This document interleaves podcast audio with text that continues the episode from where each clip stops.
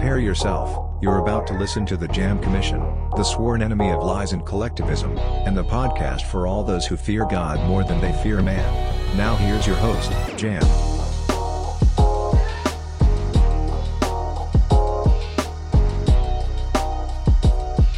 Welcome to it, and thank you for tuning in to another episode of the Jam Commission. Especially if you're a first time listener, welcome. Jam here, and today I'd like to take some time to talk about a recent Gallup poll survey that was released earlier last week on July 27th, showing that enthusiasm for conservatism and the number of Americans identifying politically as conservatives has dropped 6 percentage points, from 40% in February to 34% today. This caught my attention because for the past few months, I myself have been wondering where all the conservatives have gone. Since while we've seen a rise in enthusiasm by all establishments and, inst- and institutions across our society for embracing Marxism, we've also seen a sudden decline in enthusiasm for those same establishments and institutions, and even amongst the people, for embracing conservatism and supporting conservatives. This can be witnessed by the smaller and smaller crowds, such as those that attended President Trump's Tulsa rally and even the President's Mount Rushmore event on Independence Day. A sudden and monumental shift, especially when you consider that prior to February, support for conservatism was higher than the historical average at 40%. And Trump was holding rallies to sold out crowds in massive venues that hold 100,000 people or more, with thousands more lining the streets just hoping to catch a glimpse of the most conservative president in American history since Ronald Reagan. So, what exactly can explain this shift in support amongst Americans for conservatism? From support for conservatism in February being higher than the historical average of 37%, to it being well below the historical average in less than six months. A question that is even more important to find an answer to, as all freedom loving people head into a massively consequential election this November in the States.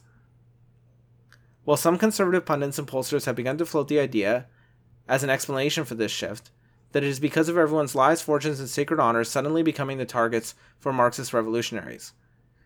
Especially whenever, whenever anyone dares to speak or defend conservatism or displays their support for conservatives.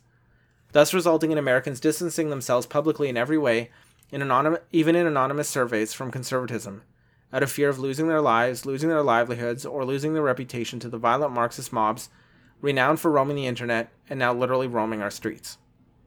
With these conservatives also offering the same explanation to explain why the polls favor Biden over Trump by such a wide margin. With this explanation having a lot of merit to it, since as we've seen since 2016 and as we've seen more recently, anyone who won't bow to the Marxist ideology risks losing their job or having their reputation ruined through cancel culture. This can be seen when New York Times opinion editor Bari Weiss resigned, or more aptly was forced out, after she, not a conservative but rather a self described liberal centrist, was found not to be extreme enough for her Marxist co workers. With Weiss explaining in her public resignation letter that the reason she resigned was because, quote, I was the subject of constant bullying by my colleagues who disagree with my views. They have called me a Nazi and a racist, unquote. With Bari Weiss going on to explain that at the New York Times there is a new, quote, McCarthyism, unquote, which both her and her colleagues felt the brunt of and with, with many of her colleagues who were also found not to be radical enough for the Marxists, also complaining to her privately about being badgered by, her Marx, by their Marxist co-workers, including those who insisted that her and her centrist ilk needed to be rooted out of the organization in order to allow it to be a truly inclusive one. This can also be seen when former public editor James Bennet, just a month before in June, resigned or more aptly was forced out because he dared to publish an op ed by Senator Tom Cotton that promoted a law and order conservative agenda. In fact, Bennet's position as the editorial page editor for the New York Times was one of the most powerful in all of journalism, and he was a rising star at the paper, with rumors flying that he was to be the successor to executive editor Dean Baquet. Yet this exceptional journalism acumen was not enough, because for the Marxist ideologues at the New York Times, his lack of devotion to the cause, not his exceptional journalist acumen, was what makes him him or anyone an unsuitable fit for anything, despite James Bennet not being a conservative, but rather another liberal centrist. Demonstrating once again what Bari Weiss noted in her resignation letter that, quote, truth isn't a process of collective discovery, but an orthodoxy already known to an, an enlightened few whose job is to inform everyone else. Continuing, I always taught that journalists were charged with writing the first rough draft of history. Now, history itself is just one more inferior thing molded to fit the needs of a predetermined narrative. Unquote. In other words, if you value truth over Marxism, the Marxists are coming for you. Yet it is not just in political and journalistic circles where this forced conformity to Marxism over freedom of speech and truth is occurring, as if that wasn't bad enough. But everyone in all walks of life are now expected to conform to Marxist ideology or risk having their livelihoods and sacred honor destroyed by the Marxist mobs. This was no better exemplified than when Mike Gundy, the winningest football coach in Oklahoma State history, had his reputation dragged through the mud, his salary cut, and his job nearly lost for wearing a t shirt with the logo of a conservative cable channel, One American News Network, that aired commentary calling Black Lives Matter, the Black Lives Matter movement, quote, a farce, unquote, prompting Gundy to have to release this hostage video. Please play clip one. I had a great meeting with our team today. Our players expressed their feelings as individuals and as team members. They helped me see through their eyes how the t shirt affected their hearts. Once I learned how that network felt about Black Lives Matter, I was disgusted and knew it was completely unacceptable to me. Black Lives Matter to me. Our players matter to me. I sincerely hope the Oklahoma State family, near and far, will accept my humble apology as we move forward. First of all, if you're a football player whose heart is affected by a t shirt to the point that you have to have a team meeting about your feelings, then maybe you're playing the wrong sport. You know, the one where for 10 seconds at a time, your job is to literally use all your physical might to dominate the opponent wearing the opposite colored shirt from you. And secondly, as Gundy admits, he didn't even know when he wore the t shirt what OAN's specific pos- position on BLM was. Yet, of course, this doesn't matter, for while Democrats blather on in an attempt to impeach Attorney General William Barr for upholding the Constitution by fabricating violations of the Constitution that were that the Attorney General is supposedly engaging in by ordering federal officers to round up supposedly innocent people because they are legally found guilty of crimes by federal officers simply because of their mere association with the violent rioters in Portland. The Democrats' Marxist mobs are actually declaring Mike Gundy's guilt for his crime of racism because of his mere association with OAN. And by the way, can I just stop and say this? BLM is a farce. It is merely a poorly construed smokescreen for fermenting the violent communist revolution.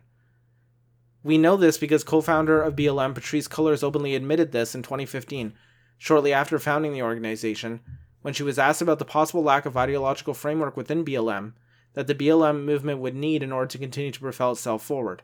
Listen, play clip number two, please. He was concerned, or is concerned, that uh, that there's a lack of perhaps uh, uh, ideological direction in Black Lives Matter that would allow it to be to to, to fizzle out, in, as he said, um, uh, in comparison to Occupy Wall Street. Uh, as you are are advanced in your own organization, as you all are headed to Cleveland to participate in this Black Lives um, Movement conference, how do you respond to that particular critique? Again, a loving critique from an elder of the struggle. Uh, that some others share, uh, that I've even shared as well, uh, to, to, be frank, is a concern about uh, in part because of the co-optation and, and the appropriation, that, that a, a more clear ideological um, structuring might be of some value here. But how do you respond to, to, to those kinds of, uh, again, loving criticisms? Um, I think that the criticism is helpful. Um, I also think that it might. Um, I think of a lot of things. The first thing I think is that we actually do have an ideological frame. Um, myself and Alicia in particular are trained organizers. Um, we uh, are trained Marxists. Um, we are uh, super uh, versed um, on sort of ideological theories.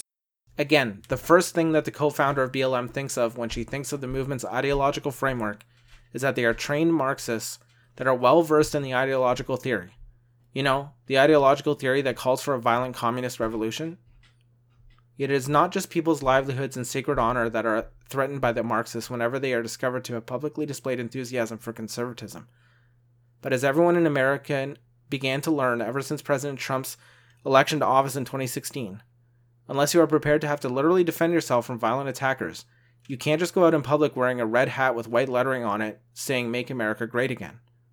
I mean, not only were there several incidents where adults who publicly displayed support for conservatism and President Trump were attacked ever since 2016 for having the audacity to wear a MAGA hat, but not even our children are safe from the violence that will be unleashed against you because of the ideology of Marxism for such a crime against humanity as wearing a MAGA hat. A lesson that a 14 year old Florida boy in November of 2019 on his school bus learned when multiple students jumped and attacked him, repeatedly punching him in the head because he dared to wear a MAGA hat to school.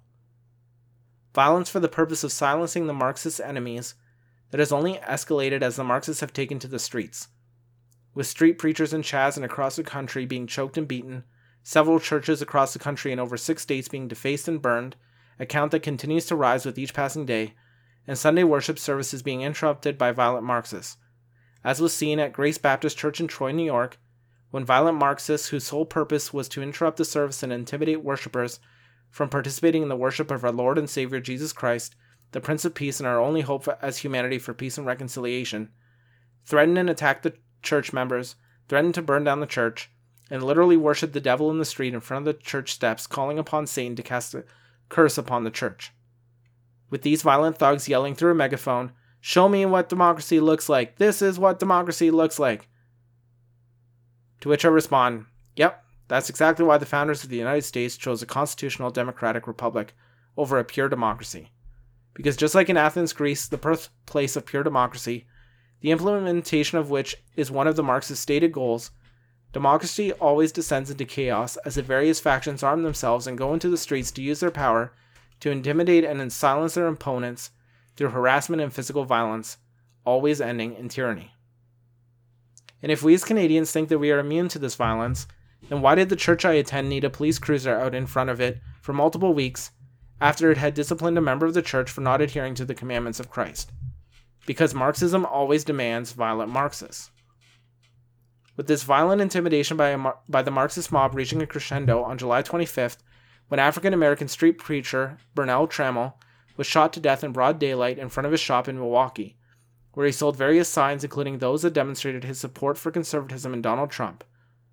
In fact, Trammell was an outspoken Christian and Trump supporter who, just days before his, his death, released a video encouraging people to vote for Trump and who just days before had also gotten into an altercation with a young man over his pro Trump signs, indicating clearly that his public stand in defense of conservatism and in worship of Christ played a role in his murder. Meanwhile, on the same day in Portland, African American conservative reporter Drew Duncombe, reporting for the Common Sense Conservative, was stabbed on tape after he confronted an Antifa member who was following him and other conservative journalists persistently in an attempt to intimidate them from filming and documenting the chaos and violence being caused by Antifa on the streets in Portland. Yet, while all this hatred, harassment, evil, and violence by the Marxists under the guise of cancel culture against conservatism and conservatives can certainly explain the sudden shift away from conservatism in the Gallup poll, I don't believe that this is to tell the whole story of what is happening. Since while the sudden explosion of cancel culture in all its various forms has certainly affected society recently, so has COVID 19 and so has Trump's unwillingness and inability to effectively combat the media's fear campaign regarding COVID 19 with the facts and medical data that I presented in the previous episode of the JAM Commission. With Trump's inability to stand by the medical data and explain the truth regarding COVID 19 to the American people, resulting in the media being successfully able to convince many Americans that conservatives and conservatism are unable to effectively deal with the COVID 19 crisis because, simply, we are anti science portraying the United States as having handled COVID 19 worse than any other nation on earth, despite the US currently ranking 12th in infection mortality rates across the world and 56th in infection mortality rates amongst all nations over the entirety of the COVID 19 pandemic, resulting in the United States being ahead of such countries as Japan, who were praised by the mainstream media as having crushed the virus because of their strict adherence to the expansion of government control through lockdowns. Moreover, I think that because of this lack of dissemination of the medical data regarding COVID 19 amongst the general public, many conservatives and Christians think that to be a good citizen and to follow the second most important of Christ's commandments, to love the, thy neighbor as yourself, is to stay home. And while this could certainly account for the smaller crowds recently at various conservative and Trump events, it is rather dubious whether this would account for a drop in support for conservatism in an anonymous telephone survey. This is why I also don't believe that the events surrounding COVID 19 tell the full story playing out in the Gallup poll released last week either, regarding why Americans are turning away from conservatism.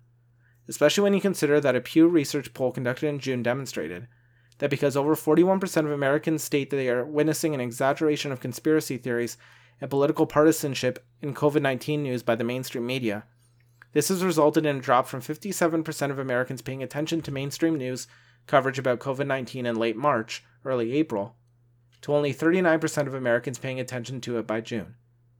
With this partisanship culminating in the recent ban by all major social media platforms of a video sponsored by the Tea Party Patriots Foundation and Congressman Ralph North of South Carolina that was put together by a group of frontline medical doctors associated with America's Frontline Doctors, all of whom are experienced in treating COVID 19 patients during the pandemic, because it dared to offer hope in the form of the medical data regarding the true threat of COVID 19 and the various treatments that are currently available to Americans, even the most vulnerable, to effectively treat it.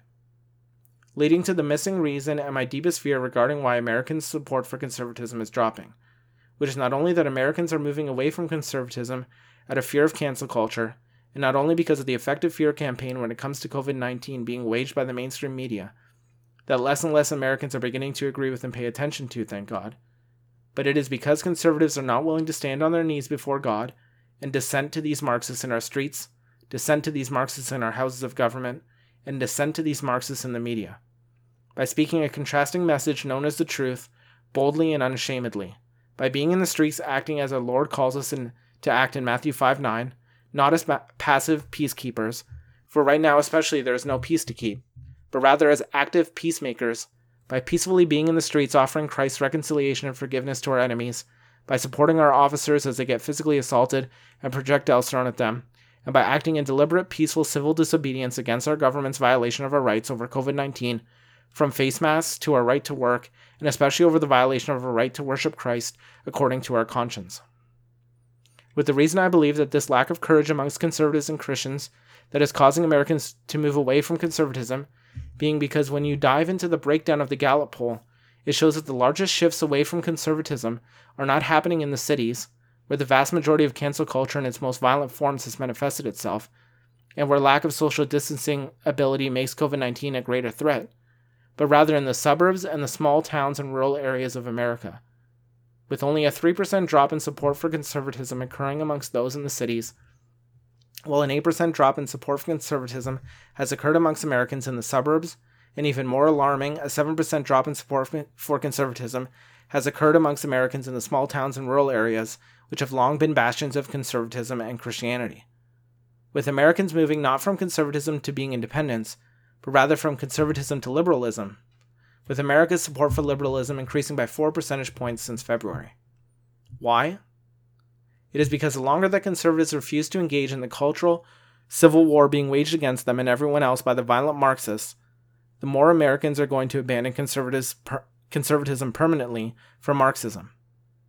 This is because if we as conservatives are not willing to take a stand and risk our lives, our fortunes, and our sacred honors against Marxist revolutionaries, we not only risk people arguing for our passive agreement with Marxism through absenteeism, but we risk being called out as frauds as clearly our beliefs in classical liberalism, Christ, and country are not worth sacrificing and fighting for. Since if we won't even get out of bed, or rather sadly, if we hide under the bed when the Marxists invade our streets and commit violence against our fellow citizens, what will we, what will we get out of bed for? Are our slogans, There is no king but God, and Give me liberty or give me death, are they just nice words written on a page? Or are they what we actually believe, and therefore we're standing up for, sacrificing for, dying for, and living for? And if they are, then why not now while we still can? And why not now while we still can do so peacefully? You know, Edmund Burke was exactly right when he said, The only thing necessary for the triumph of evil is for good men to do nothing. And that is what we are seeing reflected in this Gallup poll. We as Christians and conservatives are allowing a few courageous heroes to fight on our behalf, like street preacher Bevelyn Beatty, when that is no longer enough. And unless we the people begin to stand on our knees before God and dissent to this Marxism, for only with God are all things possible, we are going to lose more and more conservatives to Marxism. As we teach people by our recent example that freedom and classical liberal ideals that the West is founded on are not worth sacrificing and fighting for, and therefore that they do not matter, for they must not be true. And most devastating of all, especially for us Christians, that the work of the church and society is not necessary, and that upholding Christ as society's only king is not necessary for our society to prosper. Since as Christ tells us in the scriptures in John 13 34 to 35, a new command I give you love one another. As I have loved you, so you must love one another. By this, everyone will know that you are my disciples if you love one another. And so now is the time for conservatives and us, the church, to follow Christ's example and sacrifice our lives, our fortunes, and our sacred honor by dissenting to this Marxism that has only grown in number, in violence, and in evil, wherever it is found. So that at a time in history in the West when so many people are living in fear, to the point where they see no other option but to quietly succumb to this Marxism, they will begin to see another way forward as they begin to know we are Christians by our love. So let us not be afraid, but rather let us stand now in accordance with Christ, for Christ loves you, this I know, for the Bible tells us so. This has been Jam for the Jam Commission. Ephesians 6 10 18. Good night, and God bless.